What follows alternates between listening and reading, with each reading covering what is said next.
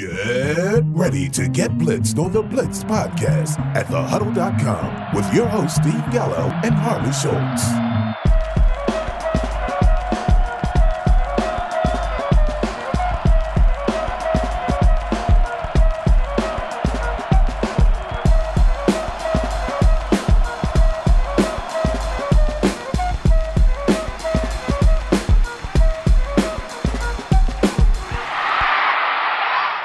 Welcome back to the Blitzed podcast. We will call this our Christmas edition cast, as Christmas will be this Saturday um, when the week, week 16 games will still be going strong with, I believe it's the Browns, who just suffered a disappointing loss on Monday night, and the Packers.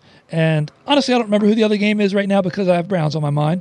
Of course, Harley, I bet you could tell me who else we're, we're going to see on Christmas night on Christmas night? On Christmas night, other than Santa Claus? Yes. Well, it's not going to be Philadelphia because they don't allow Santa Claus to come in there anymore. Oh, that's a sting. Yeah, no, it's uh, it's Cleveland at Green Bay, and then uh, Indianapolis at Arizona on Christmas. There you go. Just like everybody would think, a good white Christmas in Arizona. Exactly. All right. Well, and I mean, you're looking at a situation where uh, one of those teams is coming off a really, really bad loss.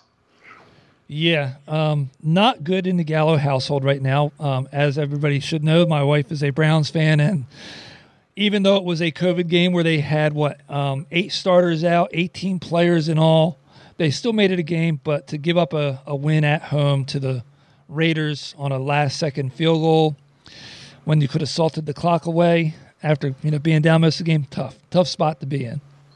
Well, I think if nothing else, it, it shows how bad the Raiders have fallen. Yes. That they couldn't just walk all over and, and just decimate this obviously short-handed Browns team. I saw it referred to on Twitter by a columnist as well, Raiders got a win against a JV team, but it's still a win. And that's kind of true. I mean, if you really look at it and think about it, the fact that the Browns defense was able to keep it close, and they did what they did. And Mullens, for the most part, looked good if a few receivers would have caught the ball.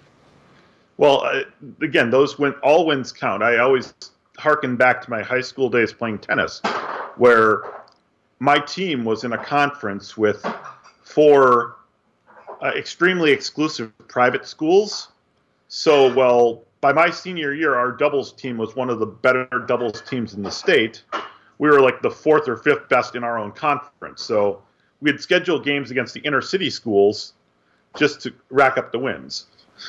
Yeah, yeah, padding the stats, but that doesn't happen in the NFL. So you're right, though. Win is a win is a win, and you know what? For those in the playoffs, fantasy playoffs, trust me, a win is something well savored with the way players performed this crazy weekend.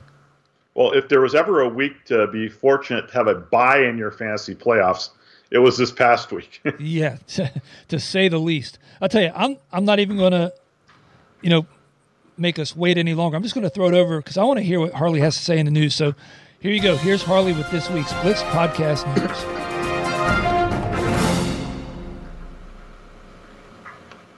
Thank you, Steve. The story of the week was the NFL scrapping their hard line on COVID testing for asymptomatic players. Now, I'm confused. Are they only going to test players showing cold symptoms? I mean, if I was a team's trainer, I think I would heavily invest in over the counter cold pills to potentially mask symptoms so that none of their players are ruled out. I mean, why not? Antonio Brown is scheduled to return from his COVID related suspension this week, just in time as both Mike Evans and Chris Godwin suffered significant injuries. Now, I'd never wish harm on anyone, but wouldn't it be ironic if Brown actually caught COVID this week and couldn't play?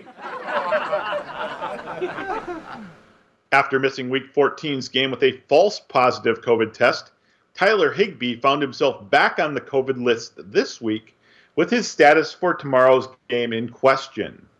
Tomorrow being Tuesday. At this point, I'm calling BS on this COVID test too, because as a Tyler Higbee dynasty owner, I know all too well that he can't reliably catch anything. Tyler Huntley threw for two touchdowns and ran for two more against the Packers Sunday. But once again, Baltimore lost following a late score because John Harbaugh chose to go for two instead of tying the game with a point after try. If only Baltimore had a reliable kicker to turn to in that spot. and finally, Joe Buck will miss Week 16's game because he was afflicted with severe frostbite attained while indoors at SoFi Stadium in Southern California. This has been your BPN News Update. Okay, you got me on that last one. I was like, wait a minute, what? What? And then I remembered how much he kept saying how cold it was in, in California.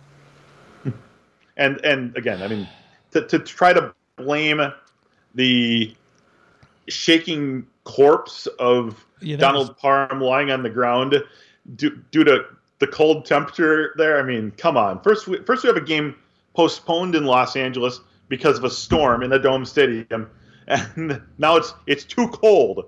It's so cold that people are going into rigor mortis on the field from it.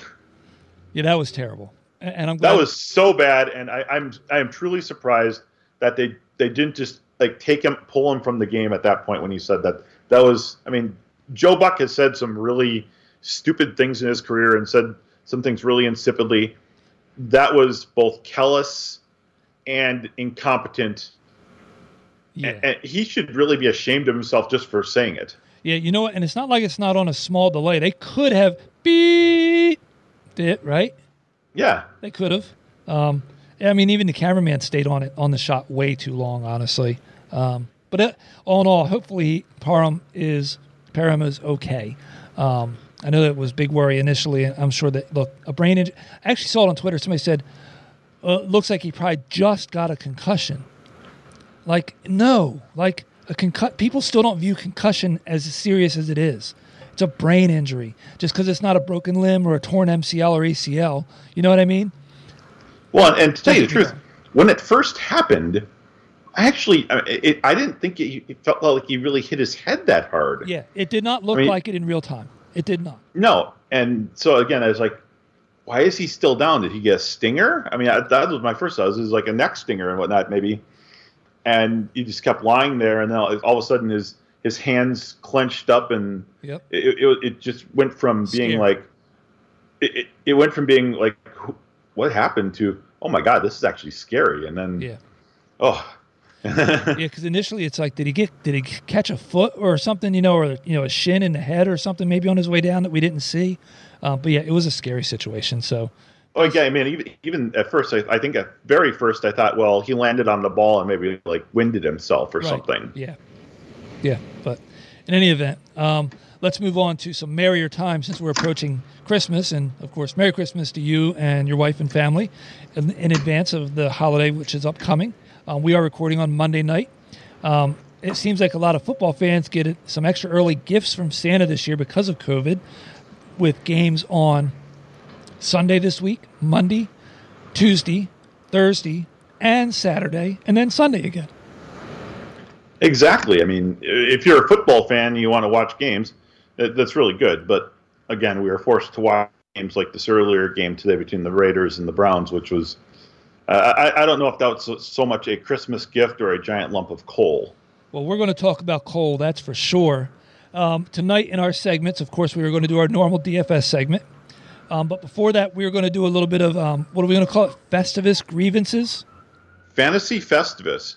There you go. Now, for people that aren't aware of the sacred holiday or not so sacred holiday of Festivus, uh, it uh, originated uh, a, a while back, actually, and uh, it, it got its claim to fame was because it was used in an episode of Seinfeld uh, that was actually written by the person who had come up with the original concept for Festivus. Now, the the basic uh, premise, premise, the basic premise of Festivus are that you gather with your family, you've got a tree, but you don't have a tree. You actually just have an aluminum pole.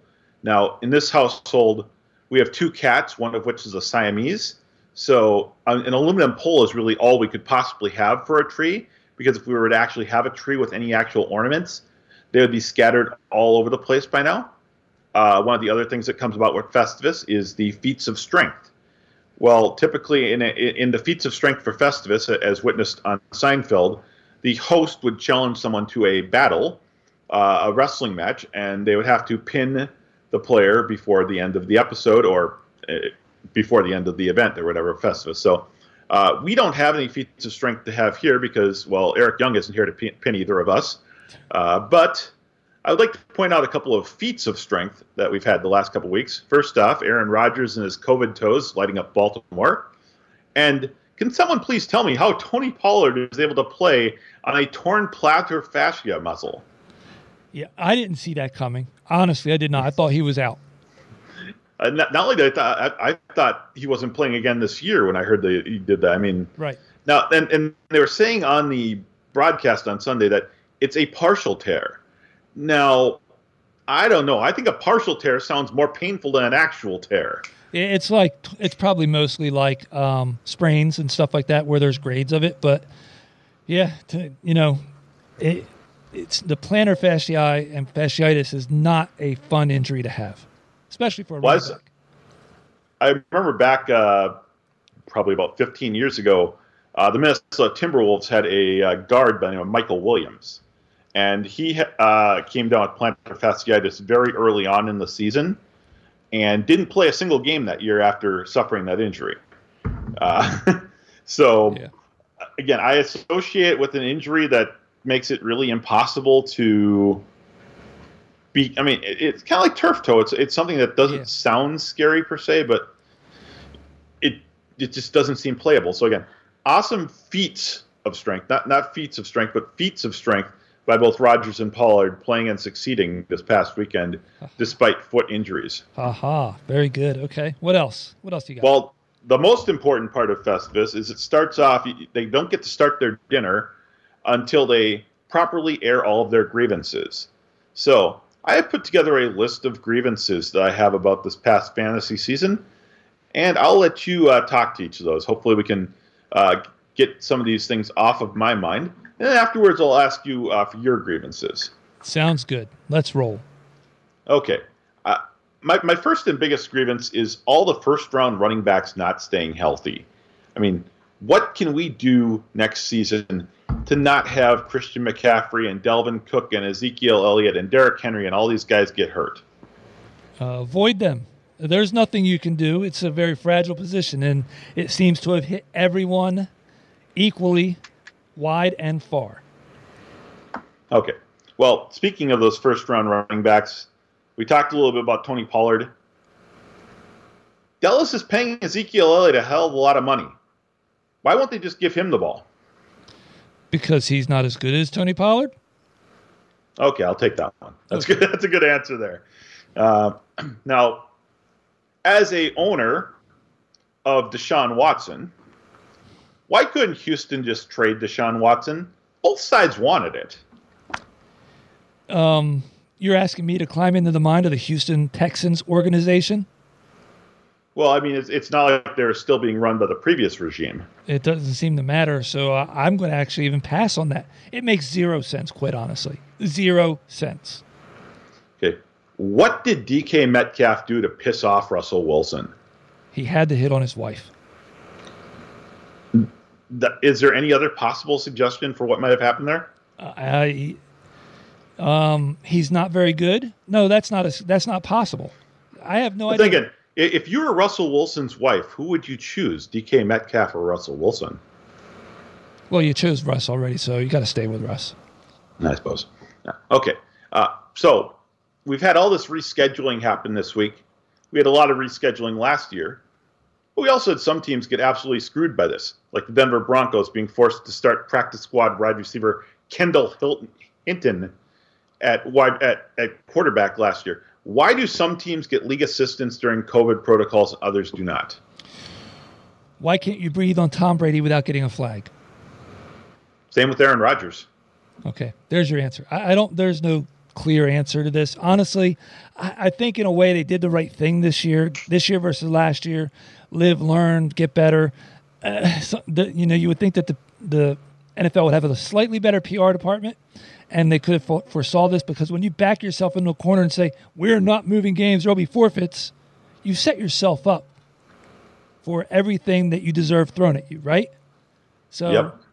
that's where they are with this. I, I can't fault them for trying to learn from what's out there and do the right thing. However, they set themselves up and they deserve every little black eye they get from it. Why does San Francisco refuse to allow Deebo Samuel to play both running back and wide receiver in a game? Because Shanahan's too smart for his own pants. I think that's probably the best answer I've heard yet.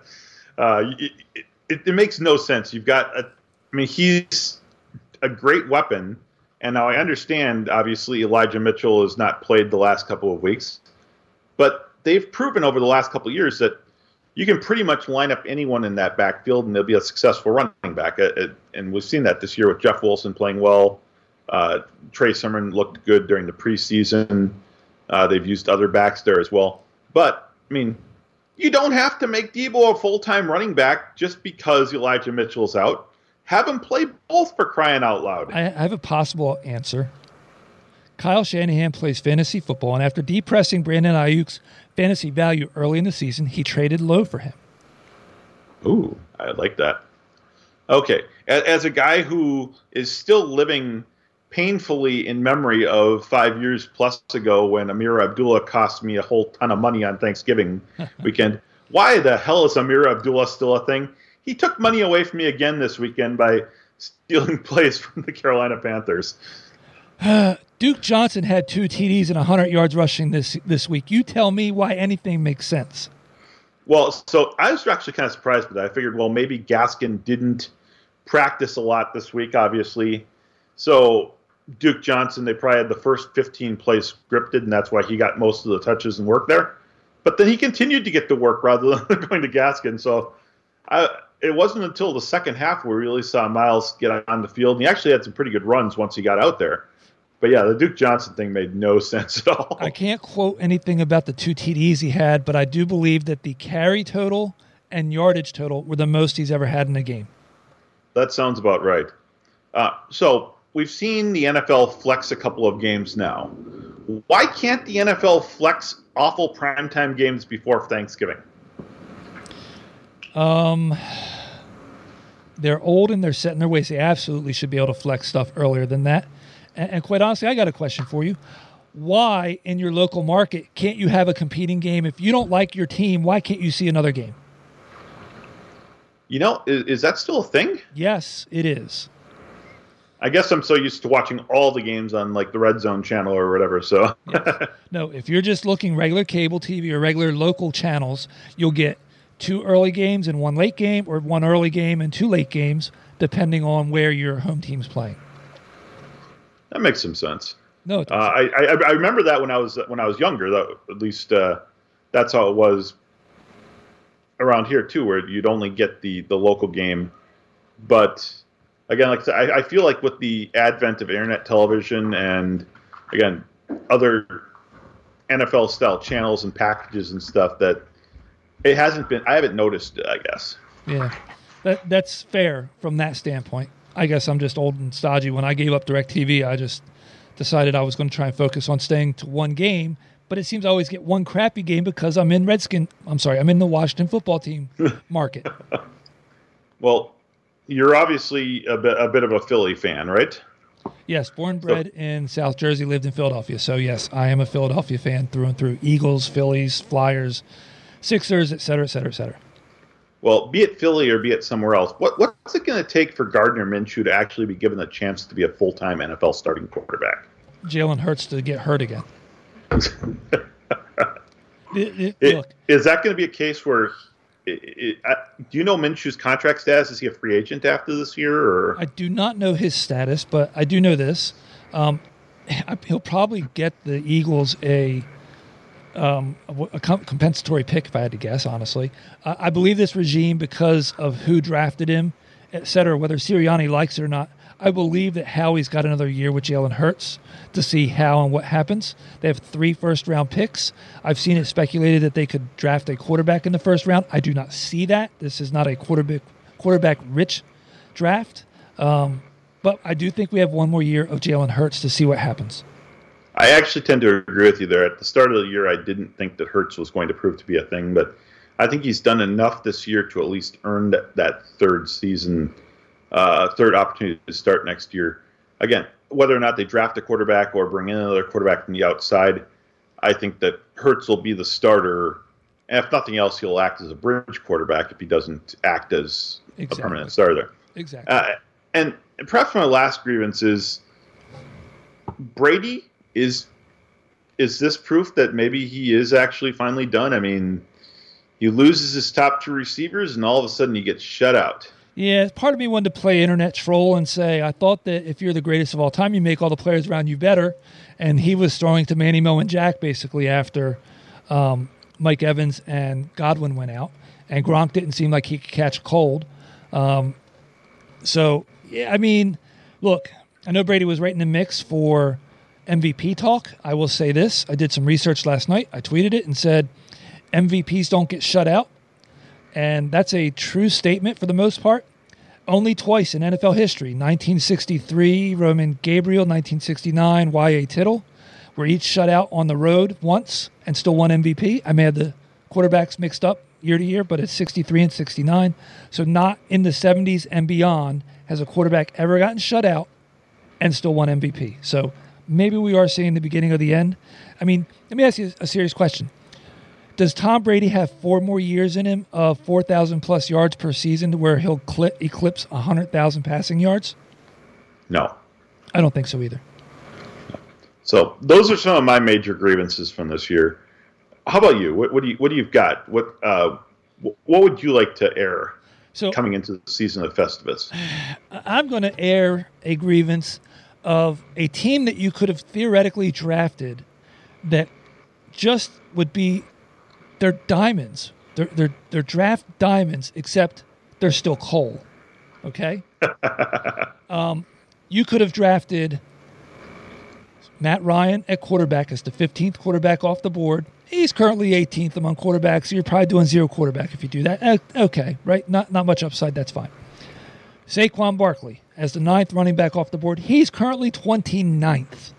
Miles Sanders, great value, getting him as the 20th running back off the board. He's 45th.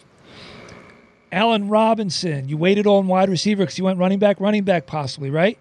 You get Allen Robinson, 11th wide receiver off the board, one of my most highly underrated wide receivers in the NFL. Mr. Robinson is the 85th wide receiver currently. Hey, I got another guy that's pretty underrated on the Rams. Cooper, I mean, Robert Woods. Oh, wait, Robert Woods was the 14th wide receiver off the board, and he's currently 38th, which is shocking considering he's been out for a few weeks, right? Yep. Uh, I know Big Ben's got to have a big year, and it's going to be Chase Claypool, maybe, right? And, and maybe Diontae John. I'm going to go Claypool. He's the 26th ranked, you know, wide receiver via ADP. He's currently 41st at wide receiver. I need to get a nice sleeper tight end, so I'm going to sneak Noah Fant in as tight end six after the big guys go. Oh wait, Noah Fant doesn't even rank as a wide receiver, a tight end one rather right now. He's tight end thirteen. And in my flex position, man, give me Baby Tron, Kenny Golladay in New York, Daniel Jones, the, the passing game that they should have. I get him as my thirty as the thirtieth wide receiver off the board, ADP wise. He ranks 78th, and I think there are offensive linemen with more touchdowns receiving than Golladay has this year. There's defensive linemen with more receiving touchdowns than Golladay have this year. Yes, I think you're talking about Mr. Wilkins, and you are correct. So it's just to me, that's my grievance is that you could draft that team and it doesn't sound like a bad team. Maybe not a great team, but not a bad team. But if I had came out of my draft with name the quarterback, I don't care, it could be Matt Ryan again, Leonard Fournette, James Conner, Hunter Renfrow, Michael Pittman, Christian Kirk, Kendrick Bourne, and Pat Freiermuth, you guys have been like, oh my God, you stink. Fournette, third running back, right now rank. Conner, sixth. Renfrow, 17th at wide receiver. Pittman, 22nd. Kirk, 24th. Kendrick Bourne, 28th. And Freiermuth is 11th. This season is just one for the ages. Yeah, and I get. I mean, we can kind of look back on any given season and chalk up X amount of things to luck, but yeah. ultimately, something to remember for for the people who really enjoy fantasy football you, have got to have a thin skin. You, you're going to have yes. weird, crazy seasons. You're going to have some instances of bad luck, but ultimately, much like any uh, form of gambling, fantasy football is a skill. It's not pure luck, and, and people might say it's pure luck, but it is not pure luck.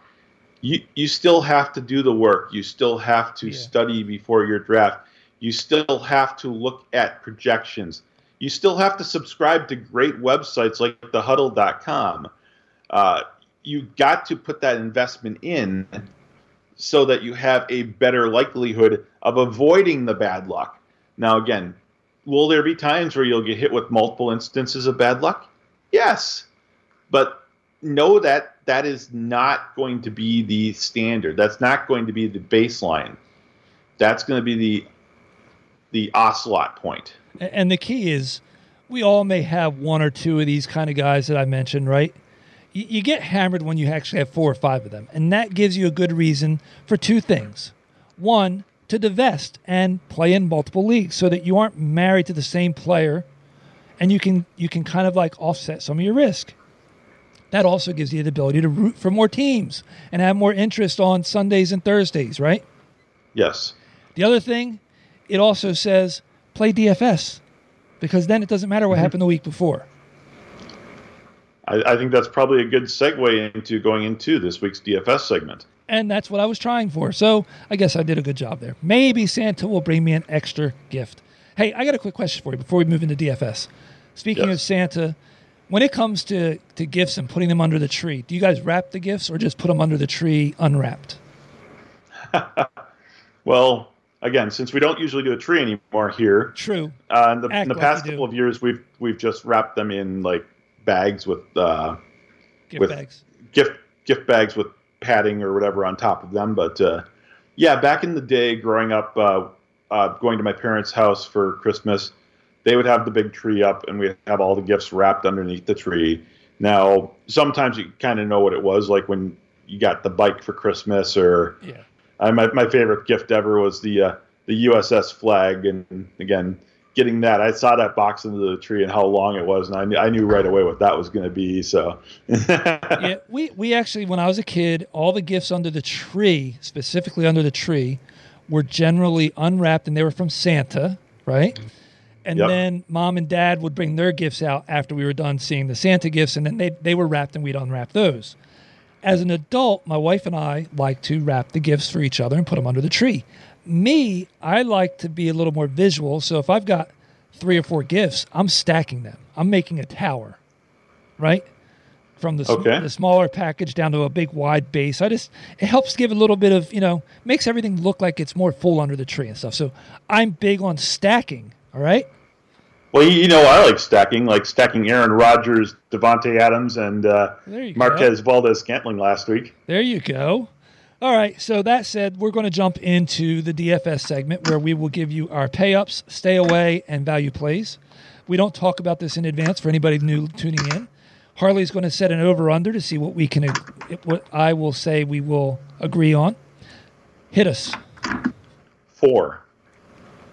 Four. That's a tough number. That's a tough number. Because if we hit on a couple stacks, gift stacks, that'll be easy. But if we miss on them, not so much. We're going to push. I'm taking the over. I don't like it. I was taking the under all day because I thought you were going five, but I'm going to take the over. Well, you know, before uh, the last game, the Cleveland versus uh, Oakland or Las Vegas game, I, I was going to set this line at five. And watching that game, I grew more and more depressed at some of the players available on this week's slate. So Yeah. it just it dropped off because there's just I, I really don't see us hitting on a single value play together on this run. So I actually think we could possibly hit on a value play. okay, I'll put the well, let's start off. if you let's set start the, quarterback. Okay, but if you set the over under on value plays at one, I'll take the over. Let me look here to see. I, I really, I just don't think it's going to happen. Uh, nope, nope. Uh, nah, I, I don't think we're going to match on any of our value plays. I think we have at least one value play we're going to hit on, so I'll take the over. All right, Okay. start us off. Quarterback, who are you paying up for? To pay up for Justin Herbert. Uh, the Chargers at Houston. Chargers get to celebrate the holidays by feasting on a Texans defense that has faced only three upper echelon quarterbacks all season, and all three of those quarterbacks absolutely obliterated them. They've their numbers might look decent against the pass, but that's because they've faced ten, no eleven now quarterbacks that would be in the bottom eight or nine in the league. So I really thought we may have a match here. I'm disappointed that you won't pay up for Matthew Stafford against your beloved Vikings. Uh, I kind of thought about it actually. I, I, thought that he would be an option to play there, but uh, I, I, looked at it and it's like Herbert's just a little bit more expensive, and he is. I, he is. Um, I, don't disagree with your Herbert call, but no, I'm paying up for Matthew Stafford. He is um what five hundred dollars cheaper, so maybe that's kind of like eh, a little bit of a push for me. Not really paying up that much if I'm going sub seven thousand dollars. So, uh, but I I do like the fact that um, it's in the dome. No no worry about weather. Yes, it's Minnesota. Minnesota's been night and day. You know, you never know what you're going to get. But I think that we see a strong showing from Stafford, who tries to cement his right to the MVP. Yeah, and I, I don't dislike Stafford going to Minnesota. I think he's going to have a decent game. Uh, we'll probably talk about him a little bit later on in this segment, uh, but uh, he's he's going to be okay. I, for whatever reason, Minnesota plays up and down to the teams they're facing. Yeah, but it seems like their opponents play up and down to the Vikings too. So contagious. All right, who are you staying away from? This one we have to match on. Uh, I'm staying away from Tom Brady. And I guess we don't have to match on that. My goodness. That sounds like Antonio Brown's going to be back, but Carolina is really, really good against the pass, and Brady will be again without Chris Godwin and without Mike Evans and probably without Leonard Fournette. It, he's going to have to make do with Antonio Brown, Scotty Miller, and Tyler Johnson. That's, I mean, I, I wouldn't mind that if you were going against, say, Atlanta or yeah. Washington or Seattle. I don't like that going up against a team like Carolina. So I, I don't disagree with you. I mean, Carolina ranks 29th in points allowed to the quarterback spot, but Josh Allen is $100 more. Yeah, I know it's not that much. Um, there are, there is a team that's absolutely worse for the quarterback to face, and it happens to be the Patriots, who are dead last in points allowed to quarterbacks. So, and it's in New England. So I'm going to steer clear of Josh Allen. Yes, I think that, that the Bills need a win. They're in a must-win spot, and yeah, Josh could have a good game, but I, I just can't bet three times on him in New England in a game that Bill might run the ball 50 times again. Yeah, I don't. I don't like either of those two. So there's not a problem with benching either of those two this week. Yeah, definitely the over will not hit now because I thought we were going to come out of this with two matches right away. Okay, well, let's see if you can get the uh, match on the uh, value play. I, I, don't think you're going to, but uh, you know, I didn't really love any of the cheaper guys. Um, I'd like to like Gardner Minshew if you knew he was going to start and Jalen Hurts wasn't, but we don't know that yet, right? Um, yep. I, can't like Matt Ryan, even though I, I want to like Matt Ryan. I just can't, and I know he's at home. But I, I guess I can like Jared Goff, even though 5,400 seems like it's a little bit high for a value play. I wasn't willing to go down the Justin Fields, Drew Lock, stuff like that. So I'm going Jared Goff as my value play. Well, I'll tell you what. I'm going to give you a half a match on that. Okay.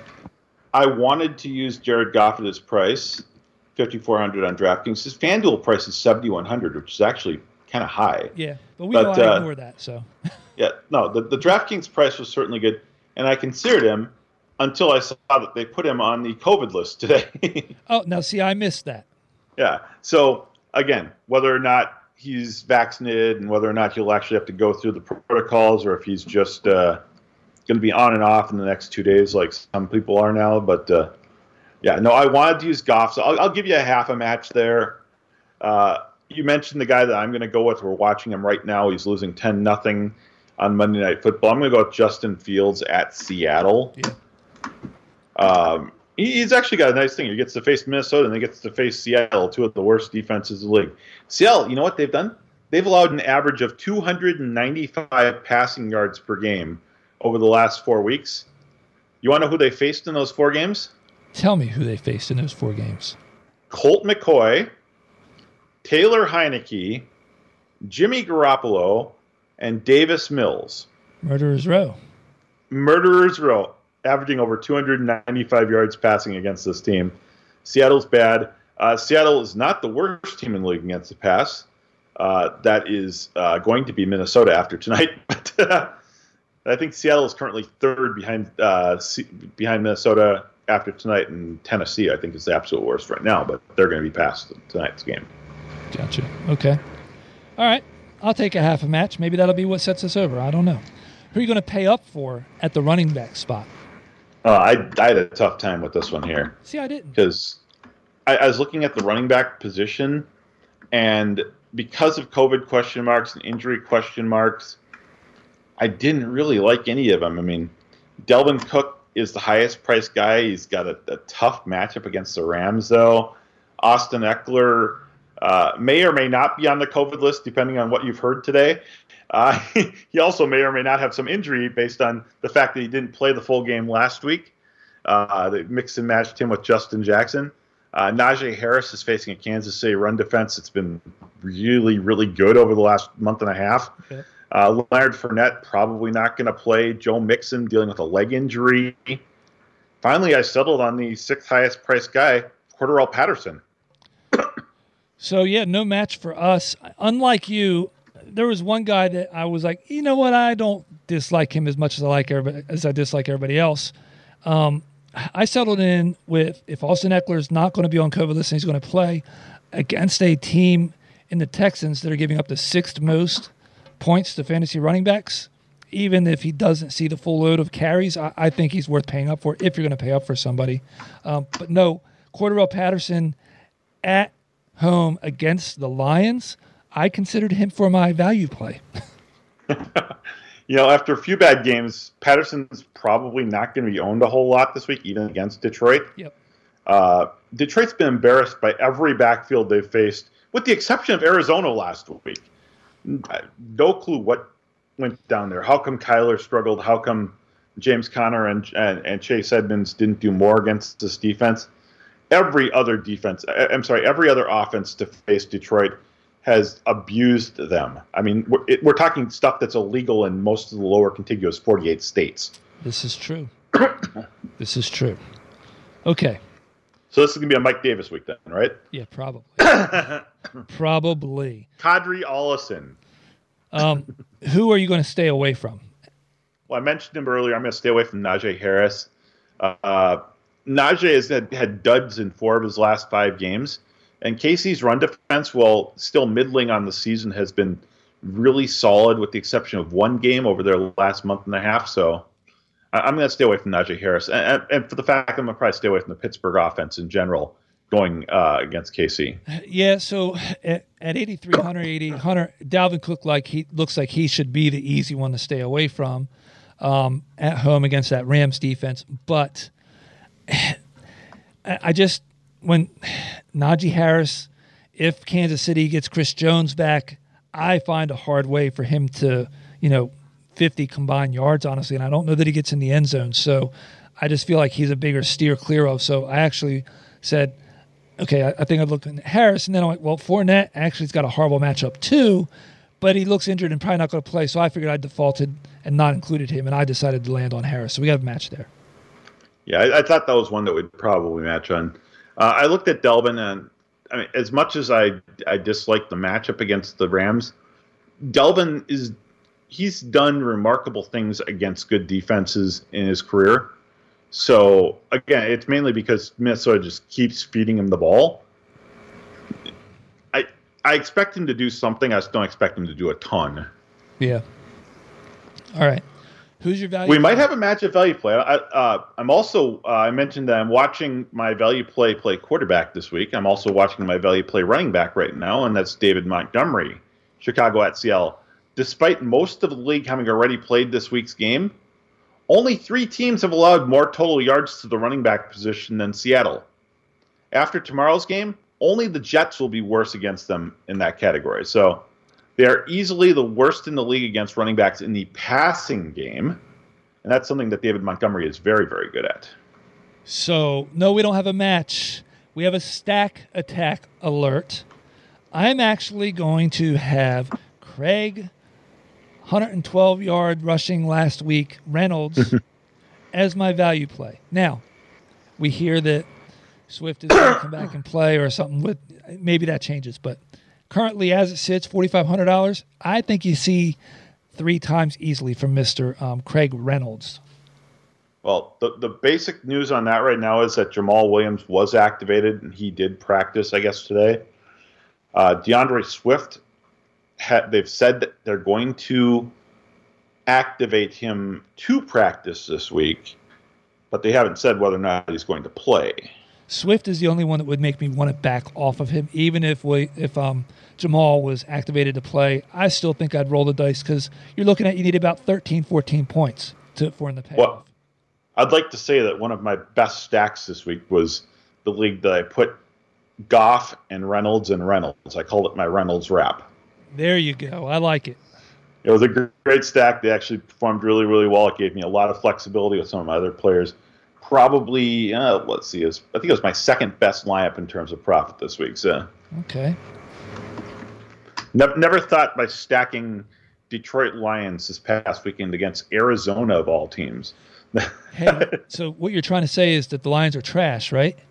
But guess no, what? what I, I mean, what's amazing with the Lions is as as bad as their record has been this year, they have been competitive in every single game, which is crucial from a daily fantasy standpoint if you want to create game stacks because as long as they're keeping the game competitive, you're not going to see teams. Uh, again, they've been horrible against the running back position in particular. Running backs are going to stay in because Detroit's going to keep the game close enough that the running backs are going to have to keep playing. So you're not going to get your top tier running backs benched after two quarters against them. Right. So the other thing I was going to say is even if you're referring to them as trash, people recycle trash and get paid for it. So there is money to be made in trash too. Um, wide receiver, I think we have to have a match here. There's no way we don't have a match on the pay up. Uh, we're I'm paying up for the top price guy on the board. Hey, hey, there we go. His price is absurd and, and, and inane. It's 9,100 and 9,800, but it's against Minnesota. Coming into tonight, Minnesota allowed a league worst 246 yards and two touchdowns to opposing wide receiver groups over their last four games. And obviously, they haven't given up one yet tonight. But they also just cut one of their starting cornerbacks for getting in a fight during practice. so uh, I know that Bashaud Breeland hadn't done very much this year, but he was still their, one of their two starters on the outside. So it just means next man up is going to have to play. Next man up is Cameron Dantzler, who was a uh, uh, second or third round pick last year, who started actually most of last year uh, before getting benched this year because he just wasn't yep. playing very good. so okay. So we have a match there, and I, that's why I'm surprised we didn't match with Stafford because that's the stack stack right there.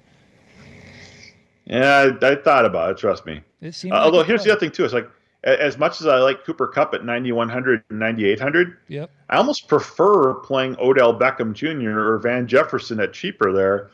That gives me a little bit more financial flexibility in this game. and that's where you can di- di- divest and have multiple lineups.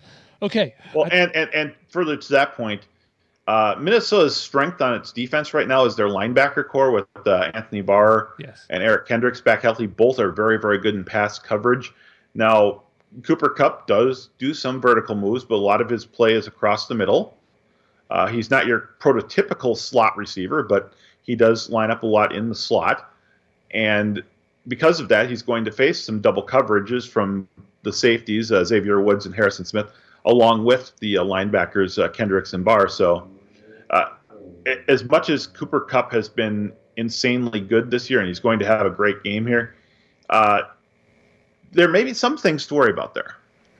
Yeah, I mean, you're looking at you need what nine for a hundred and a score just to get close to being three times. That's not even actually three times.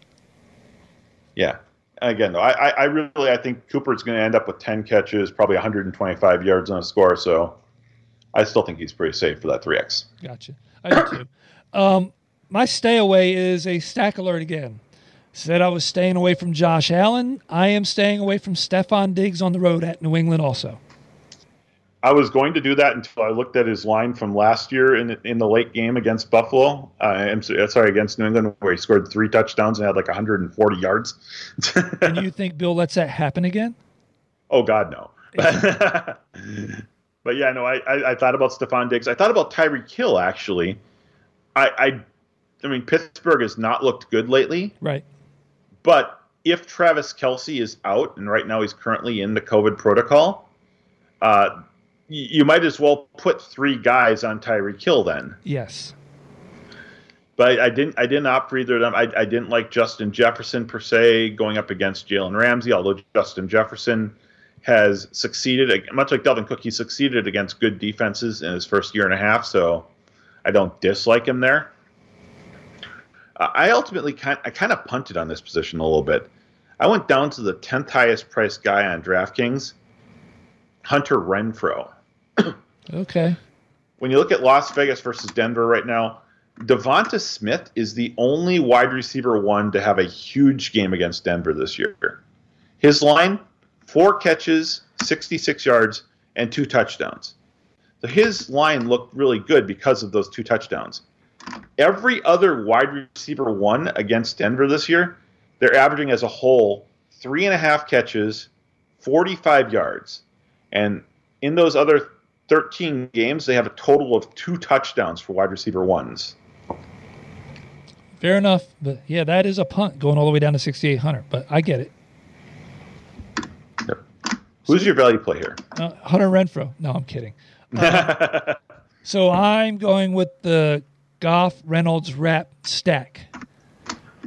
I like it. I'm going with Josh Reynolds. I wanted to look down at Kalif Raymond. I just the amount of money to save and the amount of targets that that Reynolds seems to get. If I'm not going to pay for Amon-Ra St. Brown, it's going to be Reynolds for that stack. Yeah, and to think about this, when Tennessee had no one at wide receiver, they couldn't find a role for Josh Reynolds. Explain that one to me. Talking about airing of grievances. Yeah, does, doesn't make sense. I actually like Josh Reynolds going into the season, and then you have Julio go down, and and nothing happens. It, it didn't make any sense to me either. Yeah, his price is still relatively cheap. Forty six hundred on DraftKings, fifty six hundred on FanDuel, uh, fifty four hundred on FanDuel. I'm sorry, it's it's going up against Atlanta. Atlanta is really bad against the pass. Uh, I, I, love that play. Uh, it wasn't the guy I settled on, but I definitely considered him. I I'm paying just a hair more for my receiver at value play this week. I am going to go with uh, Jamison Crowder. Oh, okay. Uh, Jets versus Jacksonville. Jacksonville has struggled all season long with slot and possession wide receivers. And with Elijah Moore out, Jamison's kind of reverted back to that role. Uh, he actually led the Jets in every single category last week in, in, a game against a weaker defense. And we talked about in the last couple weeks that Jacksonville's pass defense is pretty good. Their one hole though on pass defense again is to the slot position. So I like Jamison Crowder this week at five thousand on DraftKings, fifty six hundred on FanDuel. And Crowder always could um, add a passing score for you. That's true. Okay. I, I, thought there was a shot at us matching on Reynolds. Quite honestly, just it felt like your I, call. I do. I do like Reynolds this week, and uh, again, I, I think if if Goff hadn't shown up on COVID protocol, that probably would have been my value play stack too. I would have done both both of them. Makes sense. Very very much makes sense. All right, tight end. Who are you paying up for? I am paying up for the highest priced tight end on FanDuel. That being Mark Andrews this week. We have a match. Uh, I figured we'd have a match here. Andrews has been absolutely white hot, regardless of who has been at quarterback for Baltimore. Meanwhile, Cincinnati, they've allowed an average of 6.7 catches, 80 yards to the position over their last nine games. Includes also they've given up five touchdowns over that nine game span. So Cincinnati starting to struggle badly against tight ends, including a, a decent game by Andrews earlier this year too. But love Andrews this week, 7,000, 8,000. He's it, it doesn't matter if it's Tyler Huntley or Lamar Jackson. He's going to have a big game don't disagree with you. Um, the only thing that would keep him from being a pay up for me is if he lands on that COVID list, which hopefully he doesn't. No, I hope not. No, definitely not. Speaking of COVID list, even if he wasn't on the COVID list, um, Travis Kelce would be my stay away this week. The, Pittsburgh's not the defense of old, but I just don't love the matchup. And then you look at the price and you see that you could get Kels, get Andrews at a small discount on DraftKings and a small premium on FanDuel. I don't see how you, you don't make that play. I, I actually agree. Uh, he was not my stay away just because of the the, the COVID news today. But uh, it, again, if he wasn't on the COVID list, he would have been my stay away. my stay away this week is actually uh, part of your stay away stack. I'm staying away from Dawson Knox. Okay. New England has allowed far and away the fewest receptions, far and away the fewest yards, and one less score than the next closest team in terms of touchdowns allowed to the tight end position. Knox caught all of two passes in the win bowl game against New England a couple weeks ago. So it, it's not a good matchup for him against that team in general. And like you said, you're staying away from Allen, you're staying away from Diggs. Yeah. I'm gonna stay away from Knox too. Uh, you won't get a complaint from me on that. That's for sure. Um, I didn't even get down that far just because you know he's almost sub five thousand dollars, but I get it. All right, let's take it home. We need a match for the over because you gave me that half. So, who is your value play at tight end? Well, let me start by telling you two guys it's not. Okay. It is not going to be Brevin Jordan or Pharaoh Brown against Los Angeles Chargers, although the Chargers have been rotten against tight ends. It is not going to be Noah Fant versus Las Vegas because his price is too high. Okay. It's not going to be Albert Okwuegbunam, despite the fact that Drew Lock is back at quarterback and whatnot, but he's not going to be my value play either. My value play is also not going to be Evan Engram against Philadelphia because we tried that a couple weeks ago, and that was the first time Philadelphia did anything against the tight end. They shut down Evan Engram, and of course, Kyle Rudolph scored in that game. So Philadelphia still couldn't shut down the tight end. They just managed to shut down Evan Engram. So I just kept bouncing around. It's like, well, I mean, I could take the easy way out and go with one of those guys. I could go Jared Cook against Houston with no Donald Parham going to play this week, obviously. Uh, I settled on James O'Shaughnessy, Jacksonville versus the Jets. Uh, over the last four weeks, uh, New York has allowed the fourth most tight end receiving yards, the fifth most tight end receptions, and the third most tight end scores. O'Shaughnessy has been targeted a ton by Trevor Lawrence, and obviously his favorite safety blanket right now. So he's my tight end choice this week. So we don't match. I really thought we were going to match, and I thought almost everybody and their mother would think that that match was going to come in that Philly game, right? yep. And I did. I wrote down Evan Engram's name first because one, not only is it Philly, but he's only thirty four hundred bucks, right? Mm-hmm. Not too hard to get to three times value there but he wasn't my value play either. But I did land on a guy that I truly, honestly thought that we'd match on. And it's a guy you're staying away from. And I think you're staying away from him partially because he doesn't have much at receiver. Cameron Brate at $2,500 at the minimum is no. I, I, I, I like Cameron Brate. I thought about him too here. So don't love the matchup per se. Don't love that it's on the road to Carolina love the fact that really Antonio Brown and Rob Gronkowski's all that Tom's going to have to look at, and I think Brate could see a nice little role this week. Well, we know that uh, Tom Brady trusts throwing the Lombardi Trophy to him. There you go. Yes, absolutely. Um, and look, all we need is one catch, ten yards, and a touchdown, and you're almost at three times value right there. I mean, if we do that, we can clearly say that we've made Cameron Brate again. There you go. All right. You know what's great? It's great to do this show with you week in and week out. Um, I do wish you a very Merry Christmas. Same to your wife and the rest of your families. Uh, As to you. And hopefully, we can, we've given our listeners a lot of Merry Christmas gifts that they can use to take advantage of for their fantasy playoffs and that they get lucky and Santa gives them nice gifts and not coal. Um, and I don't mean Cole Kmet, but I mean absolute coal. Um, and of course, you know, if you have any questions, you can reach out to Harley at Nuclear Harley what, on what, Twitter. Before you go, why didn't we think about this here? It is the Giants versus Philadelphia. Yep. It's Christmas weekend. It's Kyle Rudolph. Kyle Rudolph has got to be the value play tight end, right? He did it two weeks ago against them. you are absolutely right. How did we miss that? I think it's because you cut him off on the list. I'm sorry to the former Viking Kyle Rudolph. You are my bonus value play tight end this week. yeah, I'll agree with you on that. How's that? I will agree with yeah. you on that. There's our there's our match at value play. and what he what, what Harley really should have done was said, "Hey, you know what? I've got a secret top priority value play but you got to check me out on Twitter to get it. He should have done the tease for it. But I guess that's a Christmas gift that he's given everybody early. Um, but you can follow Harley on Twitter at Nuclear Harley. Follow me at Steve Gallo NFL. And contrary to popular post by some technical company, I did not get a promotion to CEO for some company called Diamond Wipes. Um, that was some other Steve Gallo, but they attributed it to me. I did tell them if they want to send me the salary, I'd be happy to take it. Um, but also make sure you're subscribing to the Huddle, and you can follow the Huddle at the Huddle um, on Twitter, and of course at the Huddle. See all the great articles that we have up for you that can help you hopefully ring in a very happy new year. Also, um, yep, I've completely stumbled across this entire ending, which means I probably did not get blitzed responsibly. But you know what? There's no reason why you can't get blitzed responsibly, so do so. Cheers.